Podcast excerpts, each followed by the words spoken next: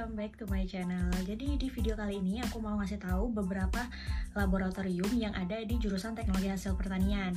Nah ini tuh menjawab dari pertanyaan teman-teman yang tanya kalau nanti kuliah di teknologi hasil pertanian khususnya teknologi pangan itu nanti praktikumnya di mana ya, laboratoriumnya di mana. Nah biar teman-teman gak shock, aku kasih tahu di video ini meskipun nanti ya saat uh, ospek teman-teman akan diperkenalkan ke setiap laboratoriumnya. Untuk laboratorium teknologi hasil pertanian, mulai sekarang aku sebut THP aja ya biar lebih singkat. Itu rata-rata ada di gedung C, meskipun ada yang tersebar di gedung lain juga. Nah, jadi kalau misalnya teman-teman datang ke Fakultas Teknologi Pertanian, langsung cari aja gedung C. Nah, ketika teman-teman masuk ke gedung C, di depan situ ada resepsionis. Nah, laboratorium yang pertama kita akan cari tahu yaitu Laboratorium Teknologi Pengolahan Pangan atau sering disingkat TPP. TPP ini ada di mana sih laboratoriumnya? Jadi setelah teman-teman masuk ke gedung C lantai 1, belok kiri aja terus mentok sampai ujung. Nah, laboratoriumnya ada di sebelah kanan. Kalau teman-teman mau mastiin, di situ udah ada apa tag nama ruangannya di atasnya pintu. Di situ ada tulisan Laboratorium Teknologi Pengolahan Pangan. Nah, sebenarnya di laboratorium ini isinya apa sih? Nah, di laboratorium TPP ini isinya adalah semua peralatan yang itu berhubungan lebih ke fisik sih pengolahan fisik. Jadi kalau misalnya teman-teman praktikum nanti ya di semester, nggak tahu teman-teman dapatnya di semester berapa, praktikum yang simple misalnya memasak, merebus, menggoreng, ngoven itu semua peralatannya ada di laboratorium TPP termasuk juga kalau misalnya nanti teman-teman penelitian untuk yang uh, uji fisik itu pasti menggunakan TPP karena di situ ada colorimeter buat ngecek warna, ada tensile strength buat nguji kekerasan atau kelenturan suatu bahan. Dan juga yang paling umum dicari adalah water bath.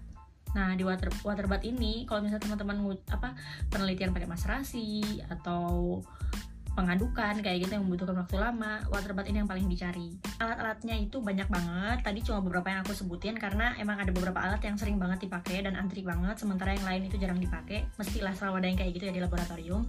Nah terus uh, semua peralatan ini bisa kamu gunakan saat praktikum dan juga saat nanti penelitian skripsi. Jadi kalau misalnya nanti penelitian skripsi uh, bagi kamu yang mahasiswa teknologi hasil pertanian bisa langsung ke laboratorium. Terus nanti alurnya adalah kamu mengisi buku untuk uh, buka labora apa untuk masuk laboratorium. Terus di situ kalau misalnya kamu minjem locker ya kamu bisa pinjam locker uh, sama minjem glassware. Nah, ini juga nih salah satu keunggulannya. Jadi di TPP itu tersedia berbagai macam glassware dan kamu bisa pinjam beberapa glassware. Yang penting kamu catat, kamu minjem glassware apa, kamu minjem mungkin kamu pinjam tabung reaksi atau mungkin gelas ukur. Nah, itu dicatat semua, minjemnya berapa banyak, mereknya apa. Terus melapor juga ke laborannya kamu minjem apa dan nanti uh, kalau misalnya kamu buka locker di situ, kamu juga harus lapor peminjaman locker ya. Terus udah nanti kamu dapat kunci dan bisa naruh semua barang-barang kamu kamu termasuk bahan dan glassware yang udah kamu pinjam di locker tersebut. Nah setelah itu kamu bisa mulai penelitian. Sebenarnya uh, perlu nggak sih minjem locker? Sebenarnya minjem locker tuh nggak wajib. Jadi kalau misalkan mau pulang pergi bawa alatmu ke rumah atau ke kosan silahkan aja. Cuma ribet kan, apalagi juga apa ada alat yang mungkin sensitif terhadap suhu, sensitif terhadap uh, cahaya. Nah, kalau bisa kamu bawa keluar laboratorium, kemungkinan produknya akan rusak. Jadi lebih baik kamu bisa ditaruh di lab ya. Lebih baik kamu minjem locker. Lagian lockernya murah banget kok. Sama glassware juga. Nah, glassware itu juga murah. Jadi kan kita cuma pinjem ya. Pinjem cuma berbayar sewa sih. Nah, jadi kita sewa. Terus nanti kalau misalnya udah selesai nge-lab, terus mau tutup lab, Nah, kita itu nanti akan lapor ke laborannya, nanti akan dihitung minjem apa lokernya berapa lama, glassware yang dipinjem berapa banyak dan berapa lama, alat-alat yang kita pakai apa aja. Ya udah kayak gitu. Terus sudah itu kita tutup loker dan ya udah selesai. Baru kita bisa nanti ujian. Nah, uh, untuk TPP ini kekurangannya adalah labnya selalu penuh. Kenapa? Karena memang untuk S1 ya, terutama kalau misalnya teman-teman ngambil minat teknologi pengolahan pangan, maka biasanya itu bikin produk dan untuk pengujiannya masih simpel-simpel aja. Maksudnya kayak nguji fisik, kayak nguji fisik, kimia uh, biasanya ya produknya itu bikin produk terus udah itu nanti diuji fisik, kimia sama sensori. Itu biasanya. Jadi yang simpel banget.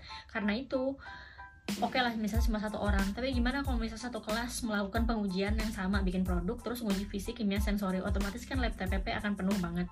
Nah itu juga yang bikin labnya jadi panas karena udah orangnya banyak di dalam terus udah itu alatnya aktif semua jadi lebih panas. Sekalipun di situ ada AC cuma ya emang jadi nggak kerasa gitu. Overall TPP ini sangat menyenangkan laboratoriumnya terus udah itu laborannya juga enak maksudnya nggak kaku dan laborannya asik juga. Jadi kita kalau misalnya mau nanya nggak ngerti atau pakai tanpa mau pakai alat tapi nggak tahu cara pakainya nah itu semua diajarin sama lab sama laboran. Dan juga gini setiap kita masuk labo masuk laboratorium ya sekalipun kita sudah pernah praktikum tapi misalnya kita mau penelitian di laboratorium TPP nih kita itu nggak boleh langsung uh, buka buka lokar terus itu langsung penelitian. Jadi kita harus ada kayak apa ya tour labnya dulu. Nah jadi kita dikasih tahu ini alatnya ini uh, cara menggunakannya seperti ini. Terus dikasih tahu juga misalnya alat yang ini agak rusak yang ini nggak boleh dipakai. Semuanya kayak dikasih tahu uh, tergantung dari kondisi saat itu.